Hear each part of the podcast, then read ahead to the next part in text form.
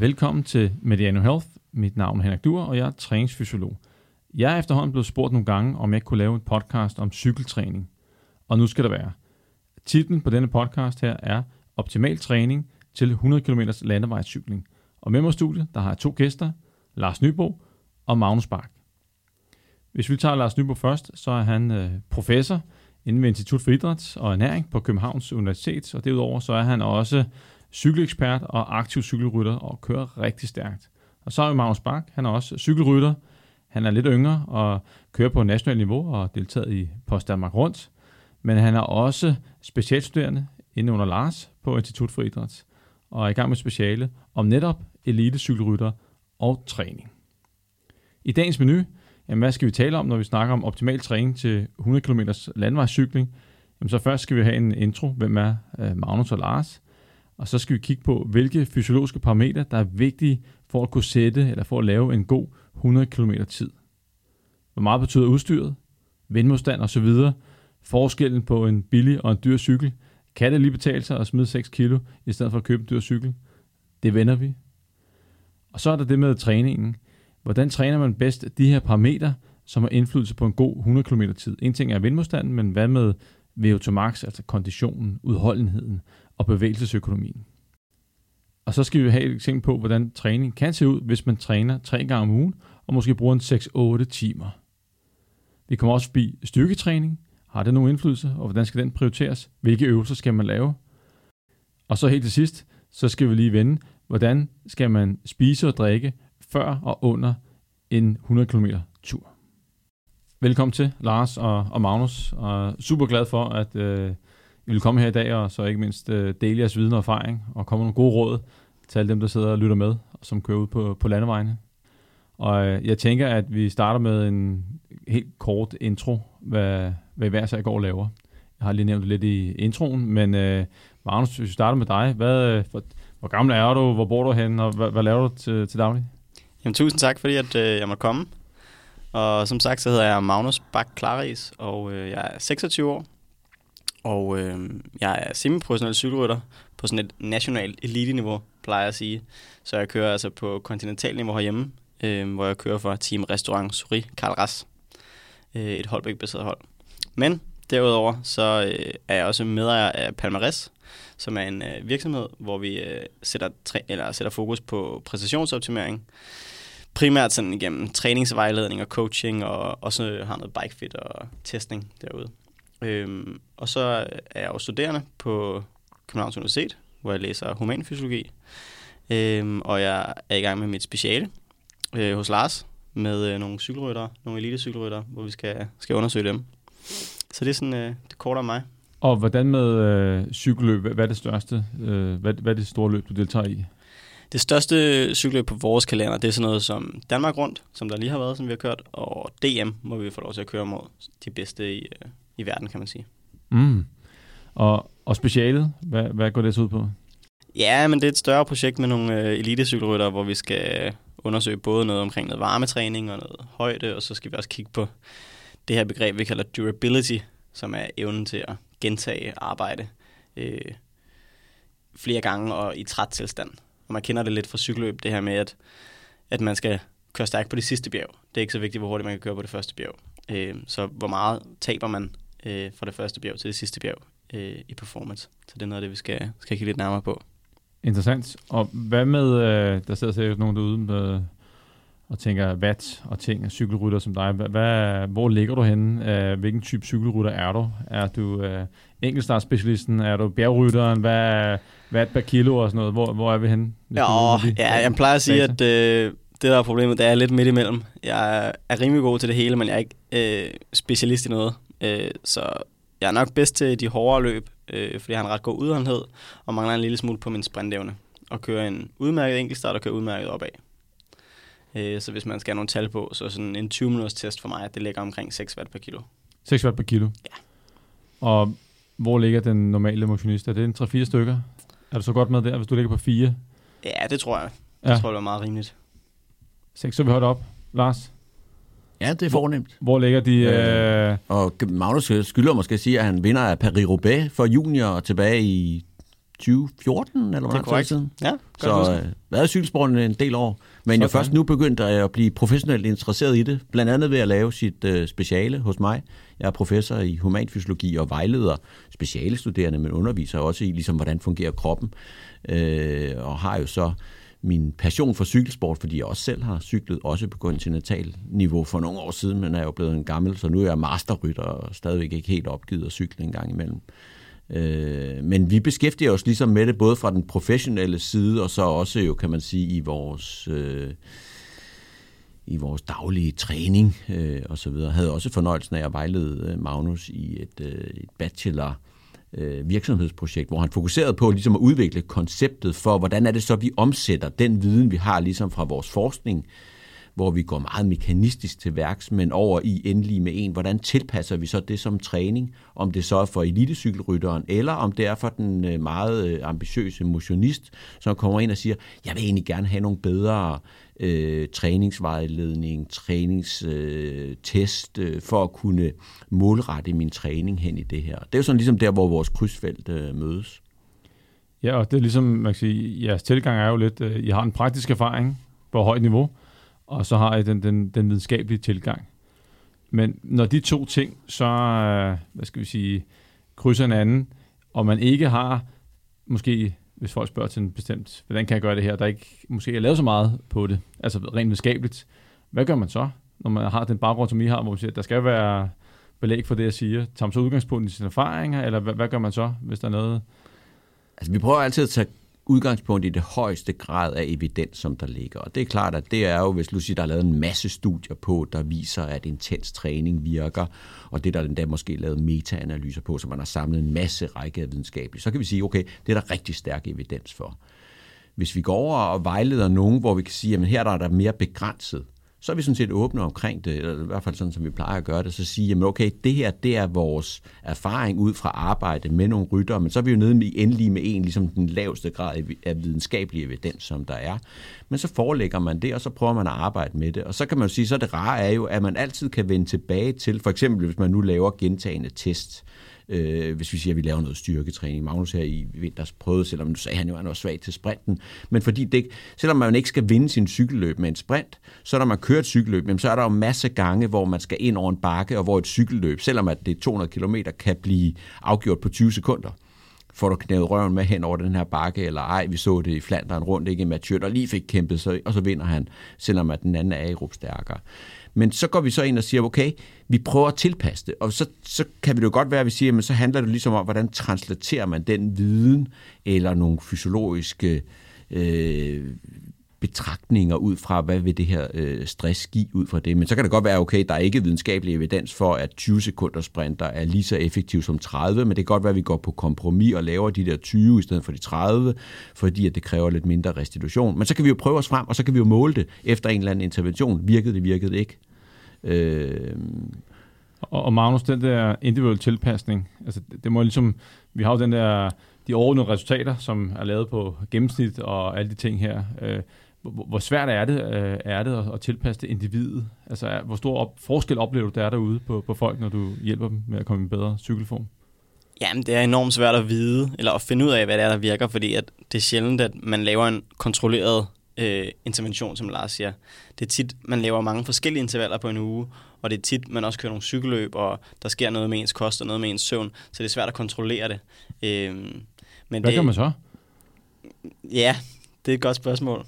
Øh, man prøver at se, om øh, man kan kontrollere det godt alligevel, og, og øh, så, så har man en eller anden mavefornemmelse, når man har arbejdet med atleterne, når man spørger atleterne, øh, hvad de oplever, og hvordan de synes, det har været, og hvad de har mærket i cykelløbene. Og så, øh, Men det er jo, hvis man mener at evaluere om en bestemt ting i den træning. Lad os nu sige, at vi har en, en, øh, en, en som kun har kørt øh, jævne ture derudad. Så ved vi godt, at fordi det er der lavet videnskabelige studier på, at hvis vi begynder at køre mere intense aerobe intervaller, eller hvis vi lægger endda nogle af de anaerobe, hvor vi jo har evidens fra videnskabelige studier om, at så er der en transfer til videre, så ved vi godt, at det har en effekt.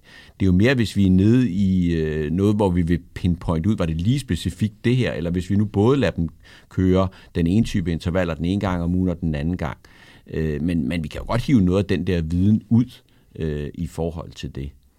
Øh, og man kan jo sige, det er jo også jo længere hen man kommer, hvis man allerede så har implementeret de her ting og har lavet nogle af tingene, så er vi måske noget, nede i noget af fintuningen. Men der er jo der, hvor vi ligesom, og nu kan du jo, øh, hvordan er I har omsat det til i Palmar, som man, øh, når man får, øh, får nogen ind, der har vi ligesom prøvet at udvikle sådan et vist rammenetværk og sige, okay, hvad er det vigtigste? Øh, i forhold til det. Hvad er basen? Hvad er det, man så kan bygge ovenpå? Og når vi så noget af det, Magnus snakkede om varmetræning, jamen det er jo noget af det, der kommer som det aller, aller sidste. Man må jo ikke begynde at lave varmetræning med en i starten, hvor man siger, at det er langt vigtigere, at du begynder at have kontinuitet i din træning, som er noget af det, vi vægter allermest. Øh, det er vigtigt, at du kan holde intensiteten. Så hvis vi nu siger, okay, vi skruer op for volumen, hvis det sker på bekostning af intensiteten. Og sådan kan man jo sådan ligesom sige, at man kan have forskellige elementer. Sige, at det her, det er i hvert fald noget af det, vi, altså lidt som man kunne sige, man havde kostpyramiden, øh, og sige, jamen okay, før vi begynder at gå op i, om du lige øh, får øh, øh, den ene eller den anden type af øh, umættet fedtsyre, ja, det vigtige er, at vi får mm, basaltingene på plads øh, først. Øh, og det er jo sådan noget af det, man kan, kan, kan prøve at arbejde med. Nu tager jeg begge to øh, videnskabsmænd i, i cykelsporten, og jeg ved fra andre sportsgren og fitness og vægttab og så videre, der er jo altid en masse skrøner og myter. Og lige, lige inden vi går videre øh, til dagens menu, hovedmenu, hvad er sådan hyppigste sådan skrøner myter, I stødt på, hvor videnskaben er sådan kommet ind og aflivet det? Er det øh, de lange cykelture er de bedste, eller hvor, hvor er vi henne? Hvad, hvad, hvad eksisterer der sådan en skrøner myter, den, den er som altid stået på det? Den er i hvert fald god. Altså, man har altid det der med, at i gamle dage, der ser man base, det er kilometer, kilometer, kilometer. Mens i dag begynder der at komme mere og mere evidens for for eksempel nogle af de der crossrytter, som jo kører meget intensivt om vinteren, og så som har sådan set har den anden, og så lægger de volumen på efterfølgende. Og det kan vi jo sige, det er vel faktisk en af de ting, vi har sagt, jamen det vigtigste, synes vi, er kontinuiteten øh, og intensiteten, og det er sådan set er basen, at man kan gøre det i og så kan man altid diskutere, hvor intenst det er intenst øh, og så videre. Men er det vigtigere, før man bare kører kilometer. Mens at der var en af de der skrøner, det var, at man skal bare køre kilometer øh, i lavt gear. Og så kan man sige, at får man så trænet både alle øh, de forskellige fysiologiske parametre, hjertet, øh, kredsløbs, øh, med, med stimulering af blodvolumen, men også bare på muskelniveau, altså får man så kun trænet visse muskelfiber, hvis man kører den type af træning. Så det er da i hvert fald en af de myter, som, øh, som der er. Men der er nok mange ja. Bliver du mødt med skepsis derude, når du siger, at intensiteten skal op, og de ikke skal køre så mange kilometer med måske meget lav intensitet? Bare trille det ud af? Ja, men der er mange, der stadig tror på, at det er, det er kilometer og timer, og der er også den her tanke om, at man er lidt bange for at få pulsen op om vinteren, fordi det, det kan skade en, tidligere, øh, skade en senere i sæsonen, eller man, man topper for tidligt, og det er jo noget af det, vi, vi prøver at gå lidt op med. Det er også, det er også en god myte, ikke? Du kommer for tidlig form. Ja. Er du for tidlig form? Hvor der er vores pointe nok mere at sige, jamen, det er klart, at hvis du har fremforseret en form ved for eksempel at træne meget, meget ekstremt øh, i en periode, og så tabet ned, så kan man selvfølgelig sige, okay, så kan du have noget, men hvis du det er i hvert fald det, som er igen fra, så ikke cykel, men i hvert fald fra nogen i atletikken og fra svømning, der viser, at dem, der er tættest på deres optimale performance tidligt i sæsonen, det er også dem, der sætter PR ind i sæsonen. Så der er vi nok lidt mere, og det er jo også der, hvor cykelsporten er kommet hen, det er, at ryttere, de er altså i form, når de møder ind til det første cykelløb. Mens i gamle dage, der kunne man godt have nogen, og så kørte de de der første øh, to måneder med nogle cykelløb, hvor de egentlig bare sad med, og så fik de træning i cykelløbene, og så var det sådan lidt en anden. Mens det, der sker i dag, hvis man gør det, jamen, så bliver de sat, øh, fordi at der kommer nogle andre, der, er, der har træning hjemmefra. Spændende. Men lad os kaste os over det, det første punkt. Hvilke fysiologiske parametre er vigtige for en, en god, altså hvis man skal være god til at køre 100 km? Det var faktisk et af de spørgsmål, jeg fik, der som folk stillede ind. Jamen, jeg vil gerne køre 100 km hurtigst muligt. Så hvad, hvad afgør det sådan rent fysiologisk? Til Magnus? Ja, men altså, jeg, jeg kiggede lidt på spørgsmålet og, og, og, og tænkte, tænkte mange tanker. Nej, det synes jeg ikke. det første, jeg tænkte, det var, at det vigtige at huske, det er, at præstationen på en 100 km, det er tiden. Og det bliver udgjort af, hvor hurtigt du kører. Så det er farten, der er præstationen. Så det er ikke nødvendigvis den, der kommer i mål, der har kørt flest watt, der har trådt mest i pedalerne, der kommer hurtigst i mål. Og det næste, jeg tænkte på, det er det her med, hvad er det for en 100 km? Er det en flad 100 km? Er det på en enkeltstartcykel, eller er det et cykelløb? Øh, og handler det om, at man skal vinde en sprint, eller man skal køre et jævnt output, eller skal man følge med et felt, hvor det er kontinuerligt arbejde? Øh, det stiller jo selvfølgelig nogle forskellige øh, arbejdskrav til, øh, til rytteren. Så hvis man har en flad øh, flad performance på en enkeltstartcykel, så snakker man meget om ens øh, CDA, altså hvor aerodynamisk man er, og hvor mange watt man kan træde i forhold til ens CDA. Hvor er det et bjerg, man skal slutte på, så er det mere, hvor meget man kan øh, yde i forhold til, hvor meget man vejer, og så snakker man om watt per kilo. Øh, så det er jo sådan det grundlæggende for, hvor hurtigt cyklen bevæger sig fremad. Og hvis du så kigger på, hvis du bare tager sådan en, en jævn performance, lad os sige, at der er en, der skal ud og køre en, en 100 km time trial, bare 100 km så hurtigt som muligt. Han er helt alene, og det her i Danmark, og det, det er relativt flat. Hvor er vi så henne? Fordi i min øh, lærdom for universitetet, så var der jo VO2 Max, der var evnen til at udnytte VO2 Max, hvis vi tager sådan rent fysiologisk, og så er der bevægelsesøkonomien. Er, er der andre parametre, eller hvordan spiller de ind? Hvor, hvor vigtigt er VO2 Max? Selvfølgelig skal du have en vis VO2 Max, men hvor meget kan man rykke den i forhold til øh, eksempelvis øh, evnen til at udnytte den? Men lige præcis de tre parametre, du nævner der, det er jo ligesom dem, der afgør din performance power, eller i hvert fald din mulighed for det. Så det er så ligesom, hvor meget effekt, altså hvad du kan yde. Men som Magnus så siger, hvor hurtigt du kommer til at køre på den, det er så også udgjort af, hvor stor er du, så det er klart, at hvis du er en stor fyr, så fylder du mere i vind dit areal, og så er der det andet, det vi kalder CD, altså coefficient of drag, hvor meget vindmodstand laver du. Så hvis vi nu igen tog nogen, der sidder en oprejst på en cykel, ligesom bjergrytterne gør, eller sidder de meget foroverlæn og sidder i en meget aerodynamisk position, det er det, der afgør dit samlede areal, og hvor aerodynamisk du er. Så i virkeligheden, så er det det, der er den simple parameter, det er som gennemsnit, og selvfølgelig når du er op ad bakke, skal du give det lidt mere gas og flad vej og så videre, men i gennemsnit, den gennemsnitlige power, du kan yde, set i forhold til din, det her CDA, din aerodynamik. Det er sådan set det, der afgør det. Og så kan du sige, okay, hvis du så siger, okay, nu har jeg vendet mig, fordi det er faktisk en del af det, og det er også noget af det, vi praktiserer, når vi så anbefaler folk, når de træner. Igen, hvis man nu sidder og træner i den her oprejste position, så får man faktisk ikke optimalt set trænet sin nyttevirkning i den mere så, samlukket. Så man skal, så man skal, i, ja. ja, man skal ned i bukningerne og træne i den position øh, og vende sig til det. I hvert fald i udvalgte. Det behøver måske ikke være sådan, at man kører alle, når man er ude at træne alle øh, to timer eller tre timer eller langt, man er ude at træne. Men i udvalgte dele af den, der skal man faktisk vende sig til at træne i den re-specifikke position. Øh, det gør igen også i skøjteløb, altså hvor man kan sige, at de der skøjteløb, de står jo også foroverbukket. De kan faktisk lave og få en højere ildoptagelse, hvis de var opretstående, men det er vigtigt at komme ned i den der. På, på samme måde kan man sige, at de professionelle cykelrytter, hvis du kigger på det, de sidder foroverbukket, de sidder ned og træner i den der. Hvis de altid også trænet kun i den oprejste position, så fik de ikke trænet optimalt dernede. Så det er vigtigt, at man vender sig til det. Det er jo vildt specifikt. Det er, det er mere, mere specifikt øh, også, ja. Øh, men ellers så er det sådan, som sagt, hvis det er en meget kort præstation, nu har spurgt, hvad der hurtigt kører 10 km, så er det meget afgjort af aerob iltleverance. Så det er altså meget afgjort af dit kredsløb. Og det er noget af det, som cykelrytter, måske en anden af de dommer, der er, ah, jamen, jeg har gode ben. Ja, men gode ben afhænger altså også af, at du har et godt hjerte, der kan levere ilten til ben. Ellers bliver du ikke ved med at have gode ben særlig længe. Ikke? Øh, så, så, og det spiller selvfølgelig også en rolle, når du kommer ud på de 100 km. Men ud over det, så når du kommer ud på 100 km, så begynder det, vi kalder metabolsk fitness, også spille en rolle. Hvor veltrænet er din muskulatur til at blive ved med at udnytte den energisubstrat, du har. Så den havregryn, øh, som øh, der var øh, til morgenmaden, og som øh, er lagret i øh, glykogen ude i musklerne, hvor god er du til at spare på den? For hvis vi kommer ud på 100 km, så begynder du at løbe tør for øh, energi på tanken, og energi på tanken er ikke benzin, øh, men i det her tilfælde primært muskelglykogen samtidig med eventuelt, hvor god er du til at optage, hvis du indtager noget energi undervejs.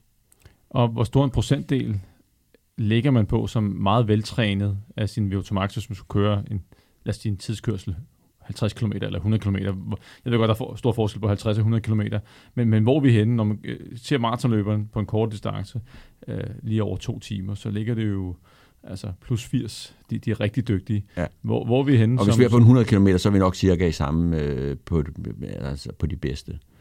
Øh, at, at de kan ligge op i det cirka øh, niveau. Mens hvis de er nede og kører en tidskørsel, som det der jo typisk er, er sådan noget 30-40 minutters varighed, så ligger man op i domænet omkring tæt på 90 procent måske. Og Magnus, hvis man nu kommer ind til dig, som øh, til jeres koncept, og de, dig som træner, kortlægger man så folk inden, sådan testmæssigt, dine konditioner her, din udholdenhed der, din bevægelsesøkonomi, eller hvad det nu måtte være, din evne til at ligge i, i en aerodynamisk øh, god stilling. Hvad gør man? Bliver man så kortlagt inden man starter, så man finder ud af, hvor skal vi sætte ind hen med træningen? Ja, det kan man i hvert fald gøre. Vi har nogle muligheder for at teste ens ildoptagelse, som ligesom, ligesom lægger loftet øh, og har nogle, øh, nogle muligheder for nogle laktatmålinger. Men udover det, så får vi også rigtig meget information bare fra deres powerdata, altså deres øh, watt på cyklen. Øh, hvor meget kan man yde ved forskellige øh, længder, altså det man kalder power duration øh, relationship. Øh, så hvis man for eksempel er rigtig god øh, på 30 sekunder, men ikke særlig god på 5 minutter, så fortæller det os lidt om, hvor styrker og svaghederne er for, for en atlet. Hvor man ved, at de her 5 minutter, det, det plejer man en meget god indikation på ens øh, maksimale ildoptagelse. Og der ser mange, der sidder hjemme i stuen, og af dem, der sidder og lytter med her, som har kørt det her Swift. Nu tager vi test FTP 20, 20 minutter, så hurtigt som muligt, hvad det vil sige, eller så mange watt som overhovedet muligt i snit. Hvor, hvor ligger det hen med hensyn til at kunne præstere på... Hvad, hvad kan man bruge det tal til? Kan man bruge det til noget? Siger det noget noget? Udover at man kan køre 20 minutter med fuld speed ind i en stue. altså, jeg synes, det er en, det er en god test, øh, som du kan bruge til at sammenligne med dig selv øh, fra gang til gang. Øh, og er god til at track din form og, og kan bruges til at udregne dine træningszoner. Men det er nok også vigtigt at holde sig for øje, at der er stor variation i, altså FTP, det, er jo, det består jo for Functional Threshold Power, så det skal være et eller andet udtryk for, hvad man kan køre i 40-60 minutter. Men når man, de undersøgelser, jeg har set i hvert fald, der har kigget på, øh, hvor meget kan man køre i 20 minutter, i forhold til, hvad man kan køre i 60 minutter. Så er der stor variation mellem individer. Og der er den her faste regel med, at man trækker en 5% fra, så har man sin, sin 20 test, hvor man kører 360 hver til ganger med det med 0,95. Og så har man sin FTP. Og der ser man bare, at der er langt større variation. Så på den måde kan man ikke altid bruge det og bruge det til at sammenligne med andre. Men jeg synes, 20 testen er en fin test for at se, øh, teste ens egen form. Øhm, og man er alligevel også ude så lang øh, vejhed, at man ikke sådan helt kan køre den på hverken anaerob power, eller øh, altså hvis man ikke kan ligge med en høj procentdel af ens VO2 max, så man er ude i noget af det der, og så kan man sige, i sammenligning med at skulle lave en timestest, så er den jo mere menneskelig at lave, og kan lave den hyppigere. Det er faktisk meget sjovt nu, på det, du nævner det, der er lige kommet det der med, når man hiver data ud fra sit parameter, som jo er blevet meget, og det kommer også an på, hvad for nogle rytter kommer du ind, kører de overhovedet med, med, med power, eller skal de ind og lave en test, kan man have gavn af det, men hvis vi kører i dag med folk, som altså, kører på elite-niveau, så har langt de fleste jo en, øh, et, et parameter på at kan måle det, og det kan man hive data ud fra, både fra løb, for igen, hvis man nu kommer ud i det der ultra endurability, øh, altså mm, øh, til at gøre det, det kan vi næsten ikke teste. Vi kan jo ikke sætte et, øh, noget, eller det kan vi jo godt gøre nogle enkelte gange, men altså mm, i, i sin, sætte den fire timers test op, og så sige, hvor meget taber du ud den sidste, men det kan man hive ud af, af cykelløbene.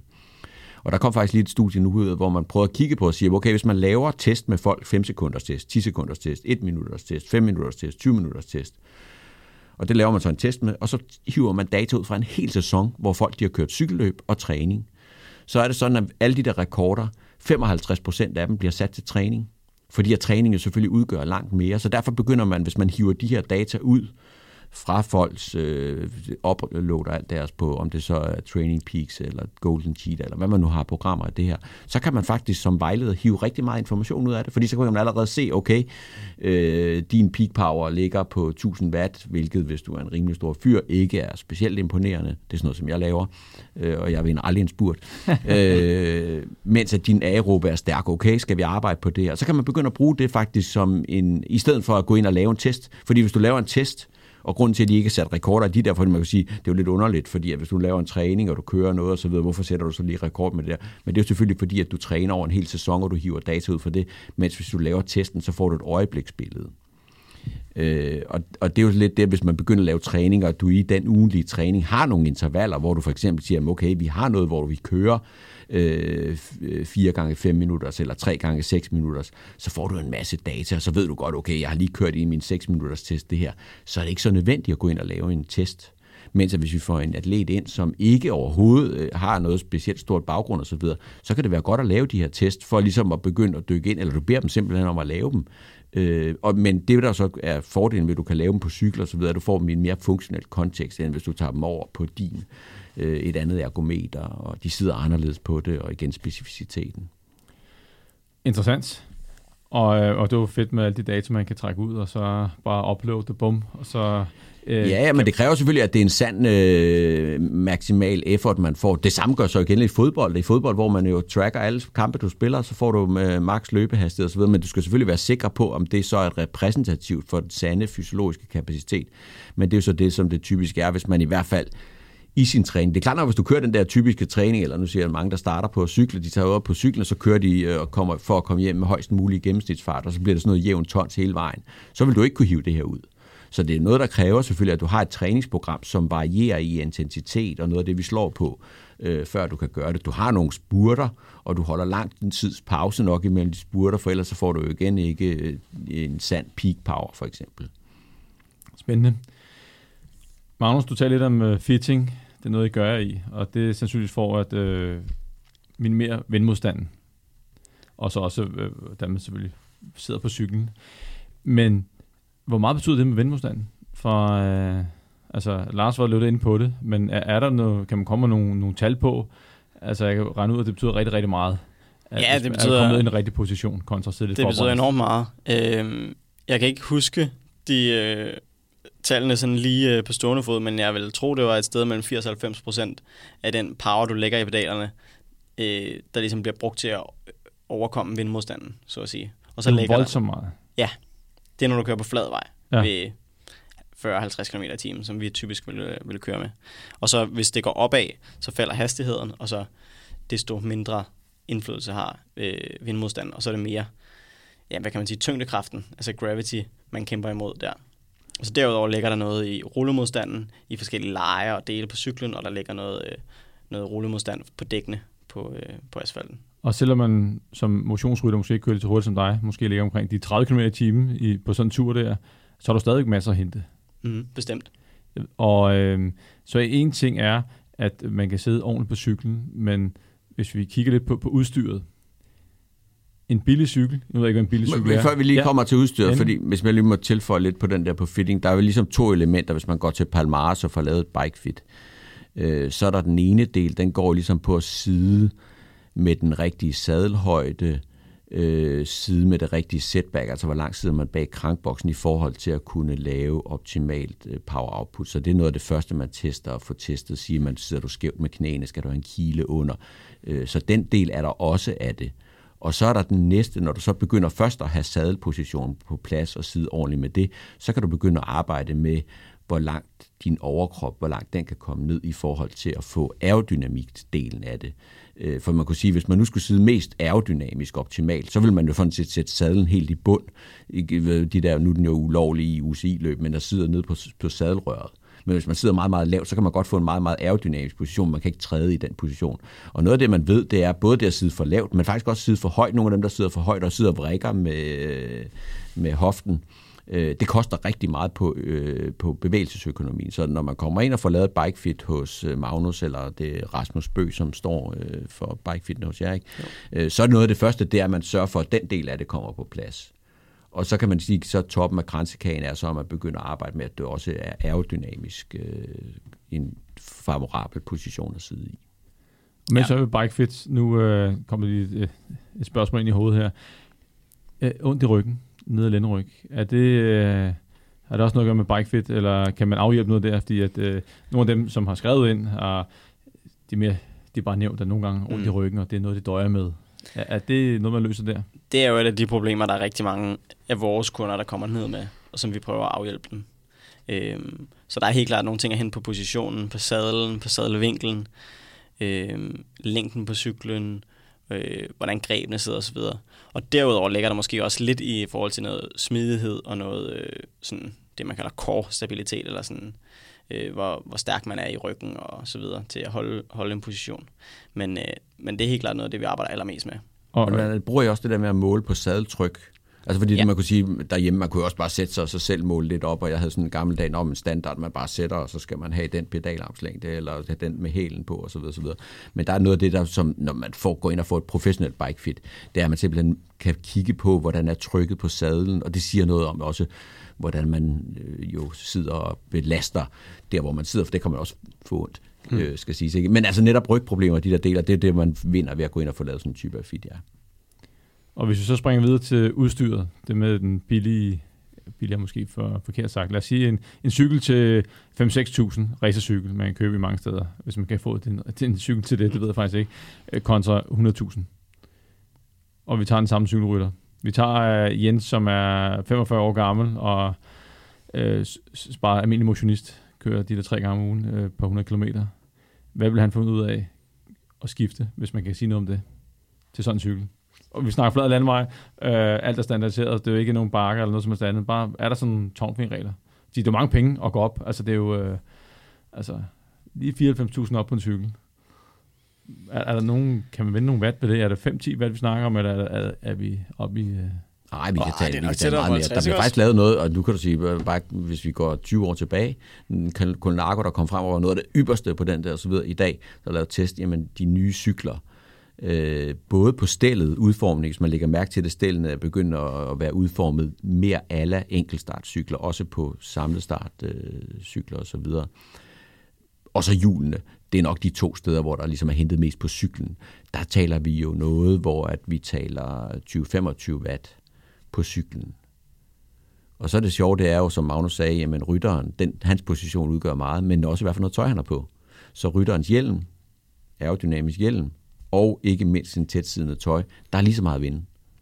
Øh, og så kan du sige, okay, så er du lige pludselig op i noget, hvor vi taler øh, ja, øh, 50 watt, og hvis du så kan sige, okay, det er ud af en samlet på lad os sige, 300 watt som en god motionist, ikke, så er vi altså op i en rigtig stor procentdel af det. Og det er så igen målt ved 40 km i timen, 35, nogle måler ved 30 osv. Men power stiger jo, altså det power, det kræver for at køre en hastighed, det stiger jo med vindhastigheden i anden, så jo hurtigere du kører, jo mere betyder det. Så noget af det går selvfølgelig på, måske på aerodynamik på cyklen, men hvad med øh, overføre kraften helt ude, i, altså ude på øh, cykeldækkene? Jeg tænker på en stivere ramme af carbon, aluminium, hvad, hvad, øh, hvad betyder det egentlig? Der er langt mindre hen på, på stivheden. Øh, som jeg forstår det. Altså øh, både stivhed og, og rullemodstand. Ej, rullemodstand er der lidt hen på, men, men hvor stiv og hvor let cyklen er, det betyder meget mindre, end hvor aerodynamisk den er, når vi kører på flad vej. Okay. Og hvad, hvad med vægten af cyklen? Fordi at øh, nu, øh, man hører nogle gange, at jamen, så har han brugt så også mange tusind på at få en cykel, der, der lige er to kilo lettere. Han skal du bare tabe sig 10 kilo, så er det klaret. Hvad, hvad, hvis vi kører flad landevej, vi, vi tager ikke opad nu, men, men øh, fordi der er det selvfølgelig noget med vægten, der spiller ind der, men flad landevej, det med at, at lige at tabe sig kontra at bruge nogle penge på en cykel, der bare er to mindre er, jeg ved godt, der følger andre ting med, med cyklen, stivhed og så videre. Men, men meget betyder sådan en vægttab på en flad landvej. Men der betyder det jo også andet end vægten, fordi faktisk, så hvis du taber dig, så typisk så misker du også dit øh, areal, og så får du en bedre sæt af. Så, så tingene byder sig selv lidt i halen. Men hvis man nu bare tog og siger, på en flad landevej, igen, hvor lidt hvor ru asfalten er, fordi det der jo betyder noget, om du vejer mere eller mindre, det er, hvor stor er dit tryk ned på asfalten, og dermed din rullemodstand. Øh, så 10 kilo mere, vi er under 10 watt, øh, vi er måske nede i 4-5 watt øh, og så videre. Men så kan man sige, okay, så kommer der alt muligt, vel, lige så snart der er accelerationer, der er et sving, du skal have det op igen, så begynder vægten at betyde mere og så videre. Ikke? Og igen, der er vi jo nede i fin øh, og så videre. Men altså bare som eksempel, din øh, racercykel nu vejer jo sådan set et kilo mere, end hvad der kunne være optimalt er det præstationshemmende nok ikke specielt meget i danske forhold, men kommer du ned og kører på en øh, ren stigning, 8% og så videre, så kan begynder det at være jo noget, der betyder meget. Men igen, man går langt mere op i aerodynamikken, når vi har hjemme på flad vej, end vægten. Øh, ja, ja, hvis man snakker cykeludstyr, altså, så er der jo ikke 10 kilo at hente. Så er der måske 100 gram hister her, og 100 gram på flad landevej, det er jo nok minimalt. Ved en konstant fart i hvert fald. Ja. Og nu øh, var vi jo begge to, Lars, til Eskils øh, fødselsdag, og jeg tror faktisk, du gav ham et, et par sokker.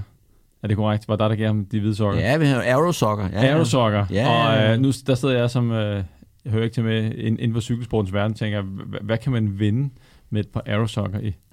Til manden, der ja, jeg tror, der er lavet det der, nu er det igen det der med, at der er dem der UCI-legal, som kun må gå op til midt på, øh, og som jo et eller andet er latterligt, mens at du godt må køre i løs ben og så videre. De har nogle sjove regler nede i Schweiz jo.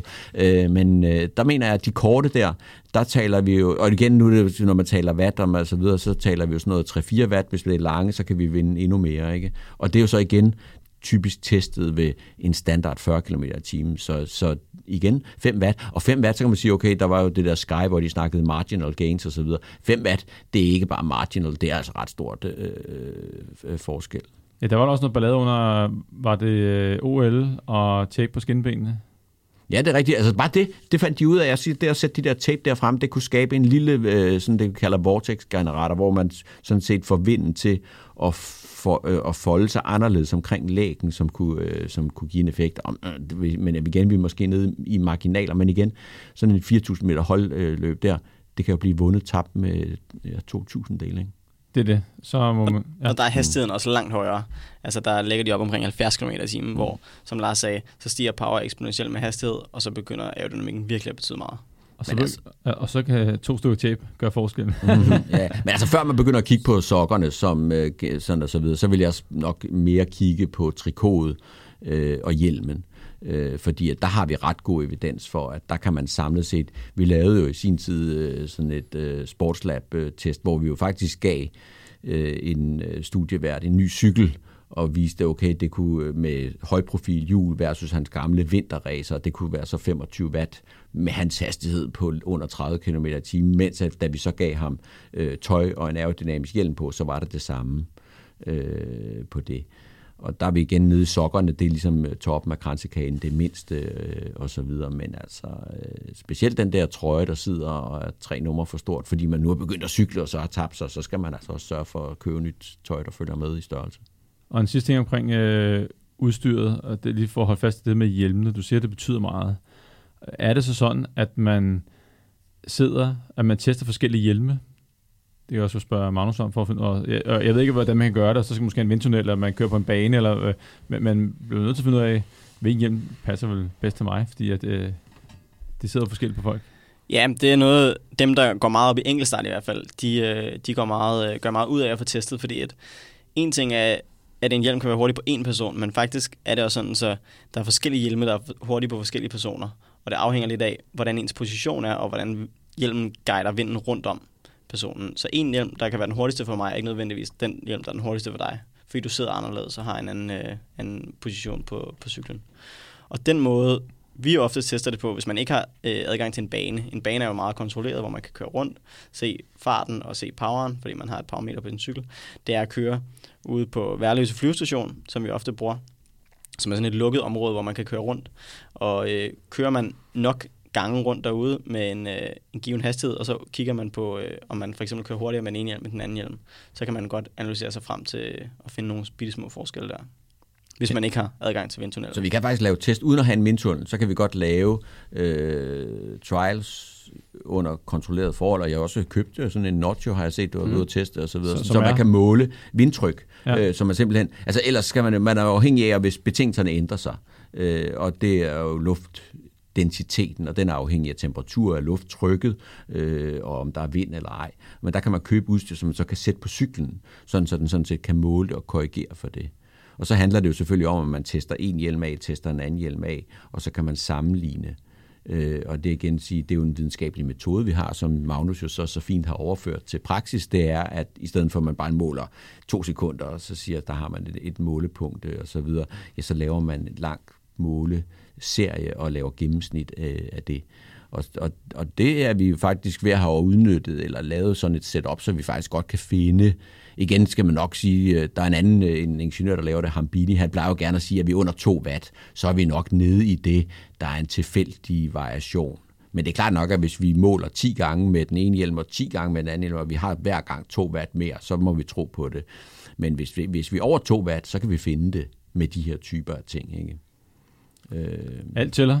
Alt lige, og lige for at slå ja, et slag mere for flyvestationen, så er det også sådan, når man tester ind på banen, så øh, er der ofte vindstille, og så kører man direkte ind i vinden.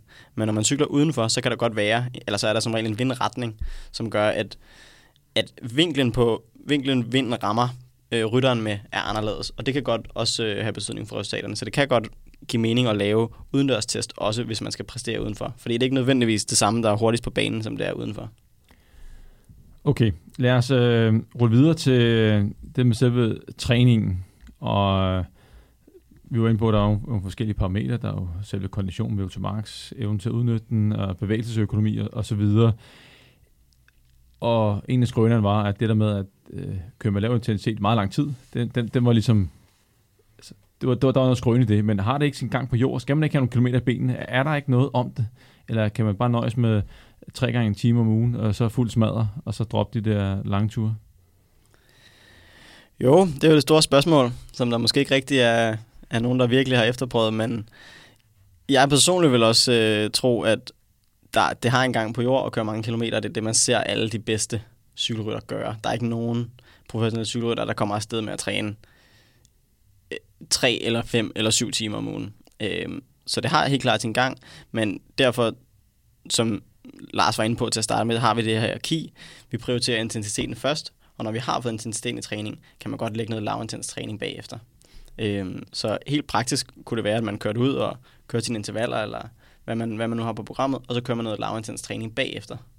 Øhm. Så en lidt form for øh, skal den, den polariserede træning, vi, vi er over i, eller... Ja, og det er jo det, der begynder at være noget videnskabelig evidens for, er at polariseret træning med observationer, både for cykelrytter, triatleter, øh, langrendsløbere, at det har nok en effekt. Så man skal have noget af det der meget intense, men så kan det godt betale sig, i stedet for ligesom at lægge sådan noget, øh, der er, måske er ret restitutionskrævende og ligger i et eller andet medium, så bare lægge det ned i en lavintens øh, del. Og så igen, hvis vi så siger, at den måde, vi ligesom tolker det på, det er at sige, hvis man kun laver den type af træning for nogen, der er trænet meget, så ser vi ikke nogen yderligere fremgang. Men omvendt kan man sige, hvis man så kun lavede den træning sammenlignet med, man ingen træning lavede, så har den jo alligevel stadigvæk en stimulerende effekt. Øh, plus at vi kan også se nogle fysiologiske responser. For eksempel har der lavet nogle studier, hvor man har lavet folk gå ind over indlandsisen. Så kan man jo godt se, at nogle af de fysiologiske ting, som vi ved, der kan potentielt translatere sig ind til en adaptation, altså en tilpasning til træning, at de bliver stimuleret af den her type af træning, så kan det jo godt være, at de skal kombineres med det meget intense. Øh, så det er jo derfor, at vi ligesom er begyndt at have den type at sige, jamen det kan godt betale sig, du behøver ikke at, altså, at, at, at køre specielt hårdt i den del af det, der ligesom er volumendelen af den. Øh, men igen er det jo så et sted, hvor vi vil sige, okay, er der evidens for, at øh, nu når vi taler volumen for cykelryttere, så taler vi jo om, at vi flytter os fra øh, 15 og op til 25. Og så kan man sige, hvad med det næste skridt op til 35, 45? Og det er jo der, hvor vi begynder at sige, okay, så er det måske, at du vil have mere ud af at, at øge kvaliteten af det, du laver, hvis vi bevæger os op i over måske 25 og så videre, ikke? For når vi taler professionelle cykelryttere.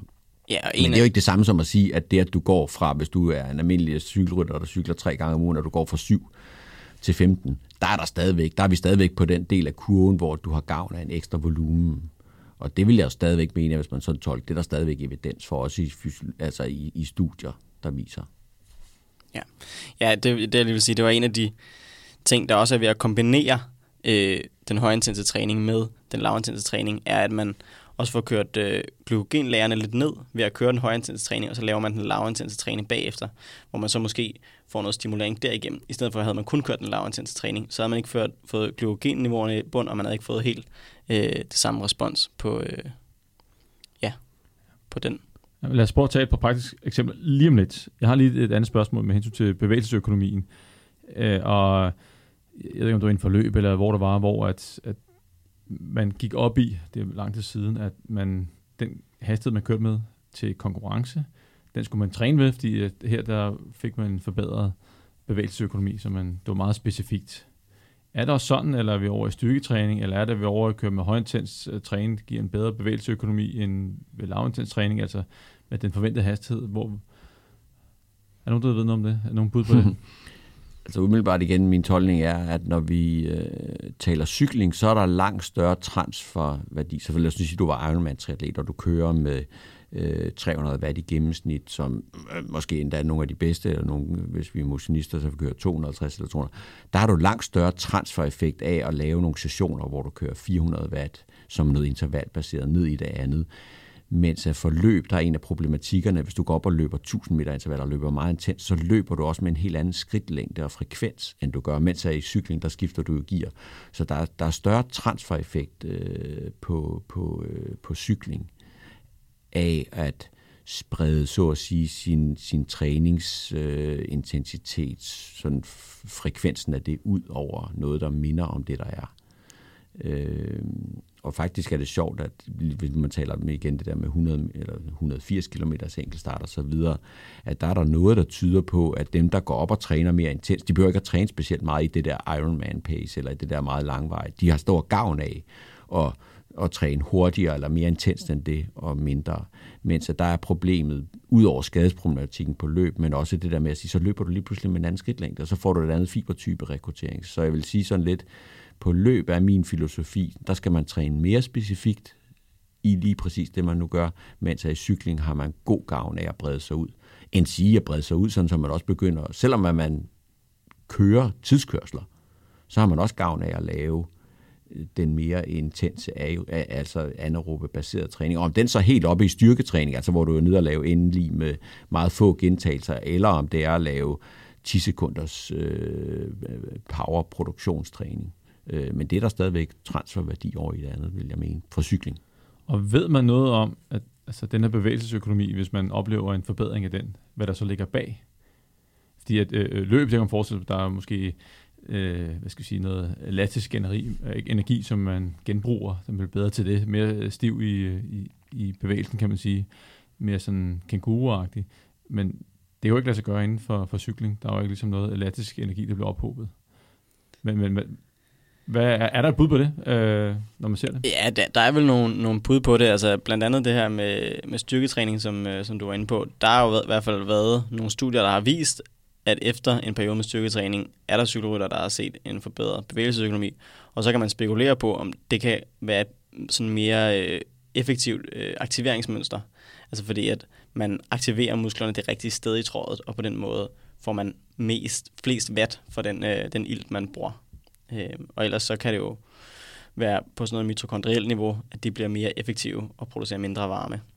Øh, hvad siger du? Enig, enig. Altså specielt nok det, øh, hvis vi nu taler med trådet, det er sådan netop, at skulle sige, men øh, der hvor pedalomslægningen er, så nu siger du, trådte meget oppe i nul, øh, altså når pedalerne er oppe i toppen, det er jo ikke optimalt, og så kan man sige, at der er der ingen, der gør, hvis du først har cyklet et stykke tid, og du venter til at cykle. Men kan du dosere din tryk, din kraftkurve lige præcis der, hvor det er, ikke? Og igen, det er der, hvor du måske har noget transferværdi, ved du laver styrketræning, du laver en meget eksplosiv træning.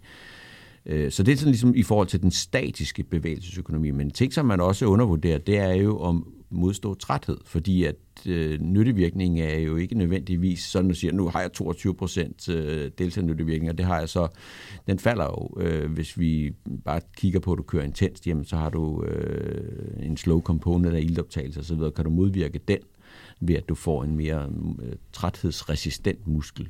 Og det er jo så nok noget af det, der får rigtig stor betydning, når du kommer på den anden side af ja, de 100 km. Ikke? Og der skal du få vores lytter, som er øh, meget vidende, nok lige øh, uddybe slow components. Ja, det er ildoptagelsen. Øh, hvis det er sådan, at hvis vi arbejder noget, så stiger ildoptagelseshastigheden. Typisk den måde, vi måler nyttevirkning på, det er jo, at vi siger, at du laver et yderarbejde, det du måler ned i kranken, og så handler det jo om, hvad er den totale energiomsætning, og den måde, vi måler det på i videnskabelig sammenhæng, er typisk ved det, der med et fint ord kaldes indirekte kalorimetri. Vi måler på ildoptagelseshastigheden og på en RIR-værdi, og så øh, er det sådan, at for hver liter ilt, vi optager i kroppen, så omsætter vi cirka 21 kJ, og så kan man så omregne det til at sige, hvor meget er den totale energiomsætningshastighed. Og der er det sådan, at hvis man arbejder intenst, så hvis jeg sætter belastningen på 200 watt og beder dig om at cykle dig ud af, så vil Magnus, fordi han er en trænet person, sikkert få en ildoptagelseshastighed på 3 liter, og det vil den blive ved med at være.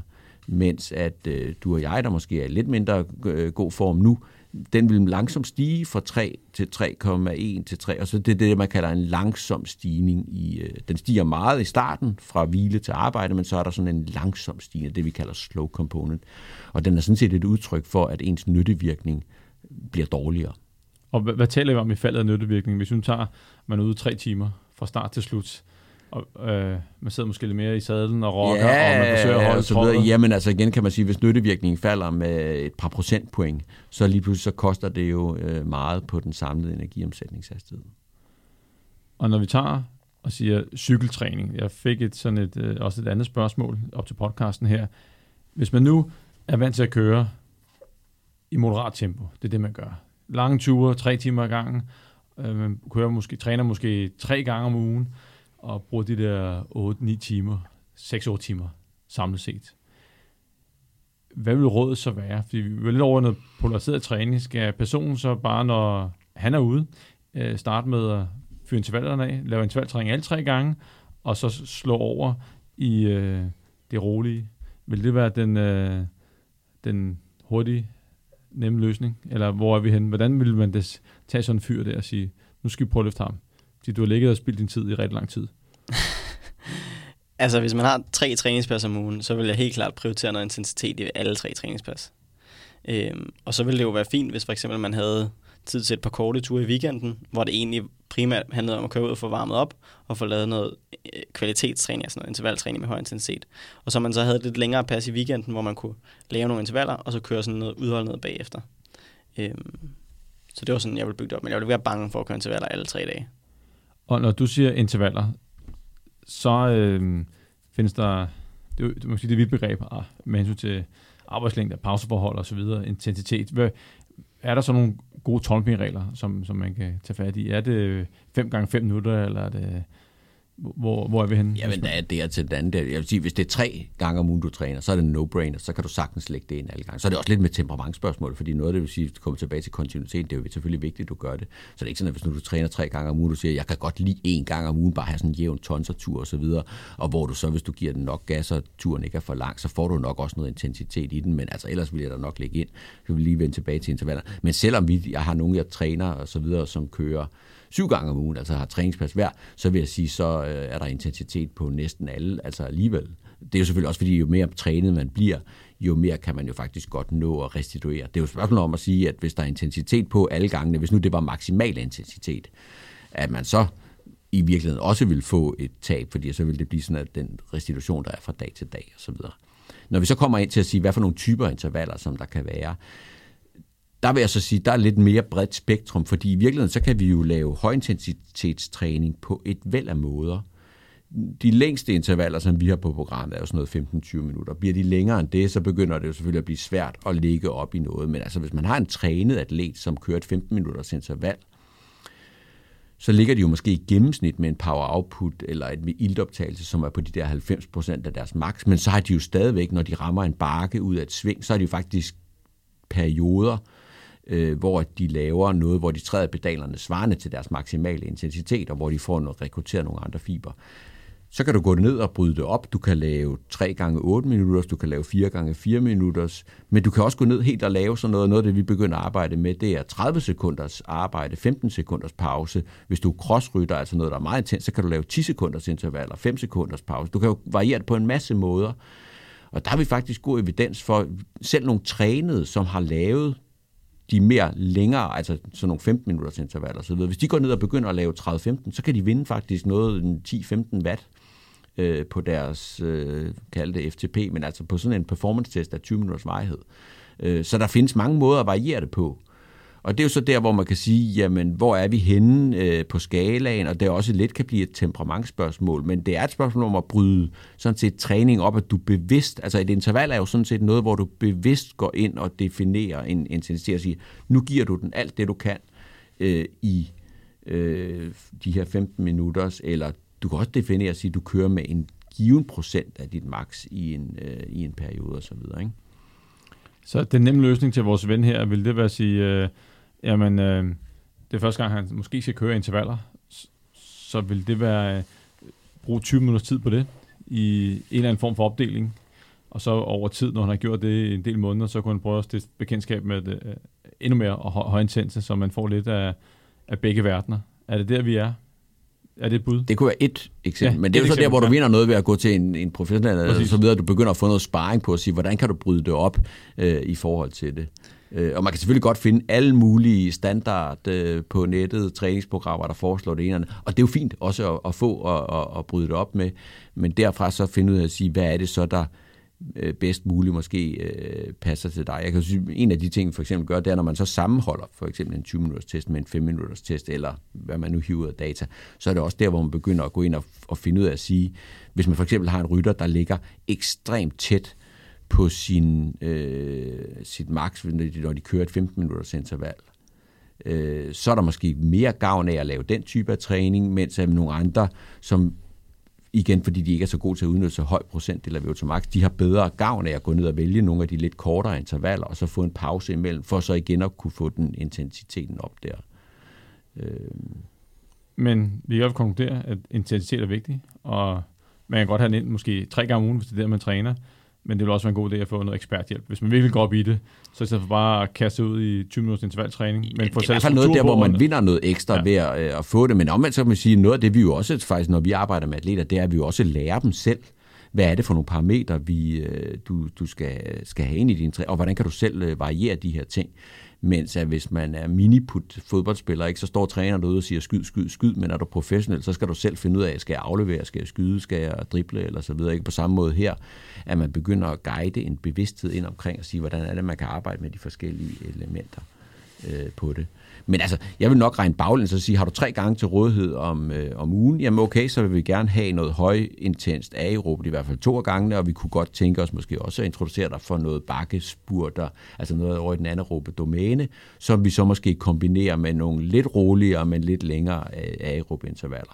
Til hvis vi går ned i den, der træner syv gange om ugen, ja, så dedikerer vi måske nogle udvalgte dele af passende til øh, de her typer af, af intenst aerobt, anaerobt, og så har vi nogle andre, som er mindre øh, restitutionskrævende, men hvor vi så stadigvæk måske sørger for at få stimuleret nogle af de energisystemer, som der er.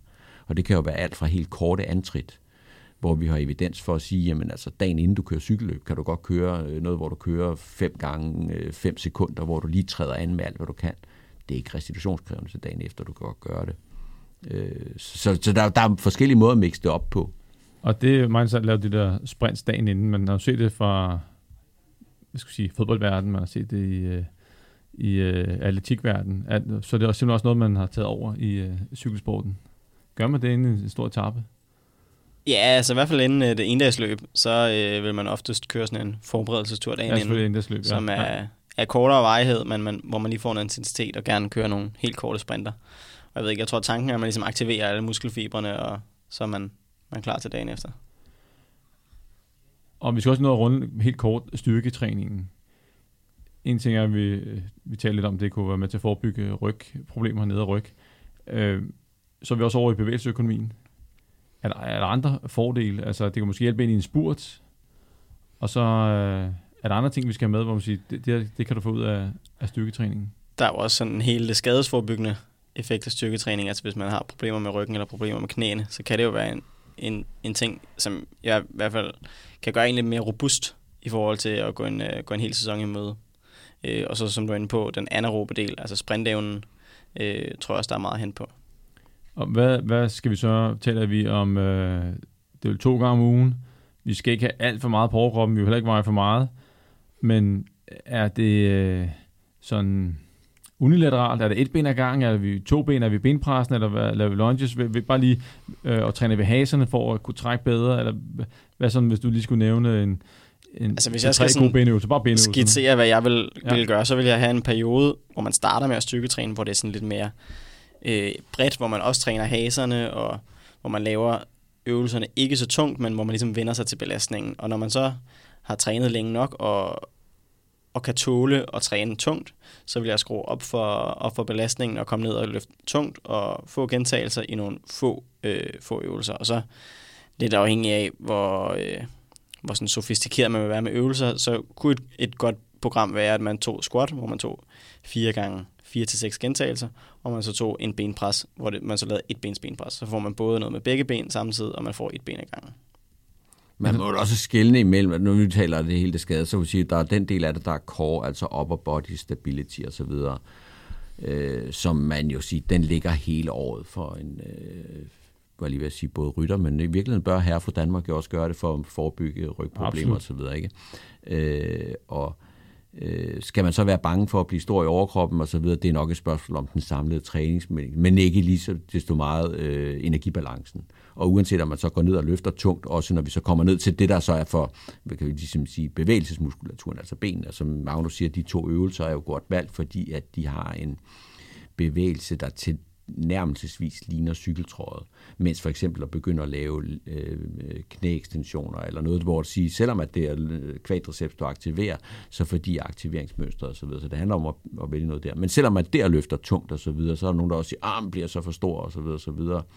Og det kan jo godt være et, igen hvis man nu vil øge sin anaerob, altså sin sprint øh, maksimale power, så kan det jo godt være en idé at få et lidt større tværsnitsareal og så videre, så længe det ikke går ud over sådan samlet og så videre. Omvendt så kan man sige store lår, øh, større vindmodstand, større vægt og så videre. Men igen, det er nok, det er nok mere et spørgsmål ja. om, om energibalancen. Altså en, en hver, hvis du, og det var altid, der var, det var også det, man diskuterer over i styrke og fitness og så videre. Hvad hvis du laver konkomins øh, træning, går det så på kompromis?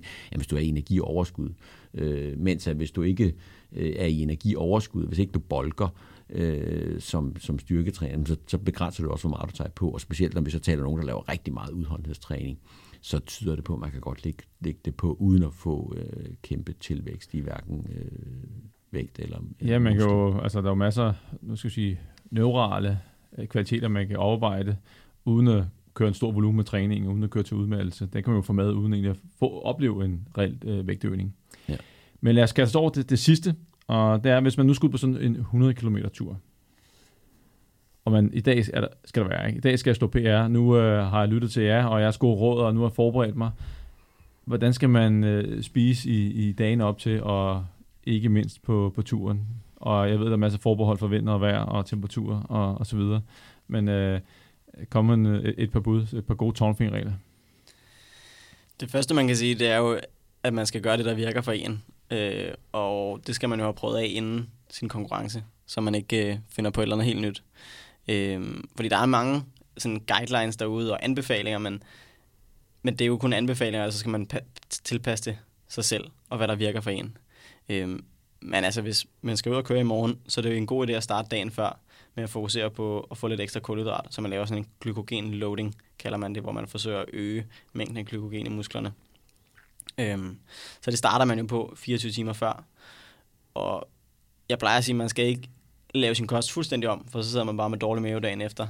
Men man kan måske godt prioritere ris i højere grad, pasta øh, og brød osv. Og, og så, når man så har loadet dagen inden med sådan, jeg plejer at sige 8-10 gram øh, kulhydrat per kilo, man vejer, så næste morgen, så handler det om at få en, en fin morgenmad, men heller ikke noget øh, sådan voldsomt, så man ikke altså, så ligger tungt i maven, fordi at der er det primært leveren, der har forsynet blodsukkeret i løbet af natten, og er blevet en lille smule depleteret, og så fylder man ligesom leveren op.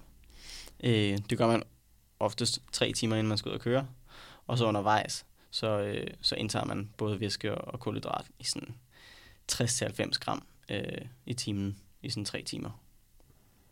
Og hvordan, med, nu har vi talt så meget om vindmodstand, men også vi lige skal have det der, ja. det er jo så isoleret set, det er den dag, du skal ud og performe. Altså det er den dag, du skal ud og sætte din nye PR på 100 km. Ikke? Der glykogenlover du dagen før, og du sørger for, at der ligesom er top fuel på hele vejen undervejs.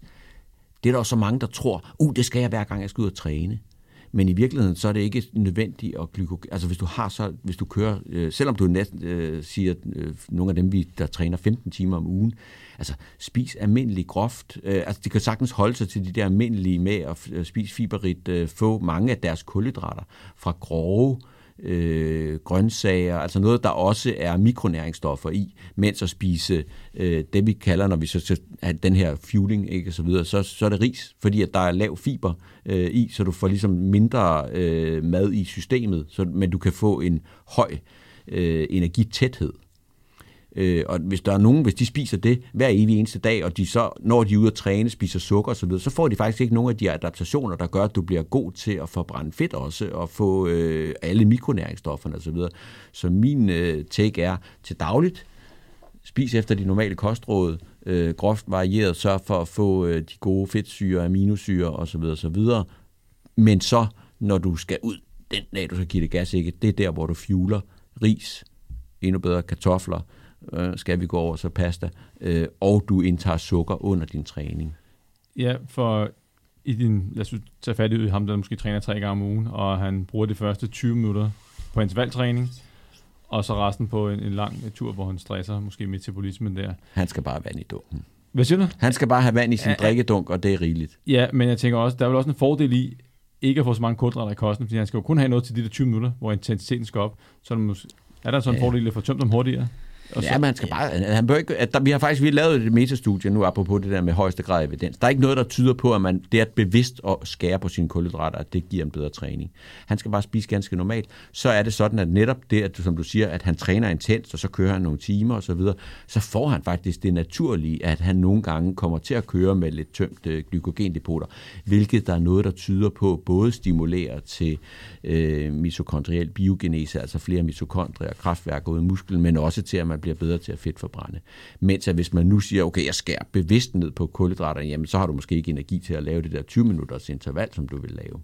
Øh, så igen derfor, øh, spis overvejende, altså igen, den normale anbefaling er at man spiser overvejende kulhydratrigt øh, øh, og, og moderat mængde fedt, moderat mængde protein som udholdenhedsatlet. Øh, men der er ingen grund til sådan bevidst at skære ned på kulhydraterne. Man kan også sige, at når man, når man træner tre gange om ugen, så er der rigelig tid. Altså, der er nok timer fra det ene træningspas til det næste træningspas, til man sagtens kan nå at resyntetisere øh, glykogen i musklerne. Og så plejer vi jo at gå efter det her framework, vi kalder fuel for the work required. Altså, hvad er det, du skal ud og lave, og så spis efter det. Så der er ikke nogen grund til at overloade, hvis du bare skal køre intervaller i 20 minutter. Yes, og hvis vi prøver at det var faktisk, øh, vi vil faktisk ende, nu skal til, til opsamlingen, og hvis vi prøver at lave sådan en, en form for checkliste til ham der, der skal øh, køre øh, 100 km. Så hvis man kun er vant til at køre lange ture med moderat intensitet, jamen så er det, at vi skal have noget intensitet, noget intervaltræning ind i starten af, af træningspasset, og man kan i princippet gøre det hver gang. Og måske gerne en blanding med nogle bakkespurter en, en, en gang imellem. Ja, noget variation, ikke også? Så man måske har nogle længere intervaller af de her op til 15 minutter eller 8 minutters intervaller, så har man måske nogle korte 30-15 intervaller, så har man sprinterne, så man, øh, man lægger nogle forskellige intervaller ind. Om, måske ikke nødvendigvis i den samme uge, det kan det være, eller bare over længere tid. Så for eksempel så gør man noget i tre uger i træk, og så prøver man lige at lave lidt om, eller lægger et interval mere på, og så på en måde har en lille smule progression og variation i træningen. Og en ting er træningen, en anden ting var jo det med vindmodstanden. Den skal vi jo helst have minimeret så meget som muligt. Og cyklen kan gøre noget. Hjelmen, tøjet i, i den grad. Og så øh, kan man sige, at øh, måske et bike fit, som man, som man sidder og lærer at sidde ordentligt på cyklen, det tænker jeg må være øh, øh, ekstremt vigtigt. Og så også træne i den position. Lige præcis. Øh, så man bliver god til at, at ligge dernede i ægget, eller hvor man nu ligger henne. Og er der noget, og så måske et styrketræning et, et par gange om ugen, øh, et, et lille helkropsprogram, og hvis man også har tid til den del. Med ja. lidt squats og lidt, uh, lidt benpres med et ben ad gangen jeg tror, hvis jeg havde tiden til at træne fire gange om ugen på cykel, så ville jeg hellere gøre det, end at lægge styrketræning ind.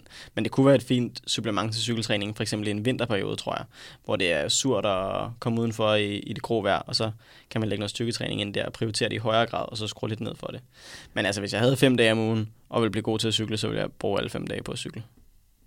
Men det kommer igen også an på, hvordan og hvorledes, fordi man kan sige, der, man kan jo også lave styrketræning, som er mere funktionel og med egen kropsvægt og derhjemme. Hvis det nu er sådan, at man siger, jeg vil gerne have lov eller have tid, om det så er i forhold til en selv, eller hvem det er nu, man skal øh, godt gøre sin træningstid for. Men det er klart nok, at hvis man udover at træne tre gange på cyklen, også skal tre gange i fitnesscenteret, og der er man også væk og så videre, så kan du sige, okay, så vil jeg nok også prioritere det, hvis man vil være god til at cykle og lave det. Og vi har faktisk lavet nogle ting, hvor man faktisk også kan lave styrketræning på cyklen, altså lave det i trådet og så videre. Det kræver igen, at man tænker i samme tankegang, som det skal være styrketræning. Det skal ikke bare være, at du sidder og kører 10 minutter i et tungt gear. Det er ikke styrketræning. Øh, men at du simpelthen går ned og laver noget øh, med meget, meget få maksimale gentagelser. Det kan du jo så gøre på cyklen. Og hvis du gør det, så kan du faktisk godt måske implementere det på de der tre ugentlige cykelture, du nu engang laver.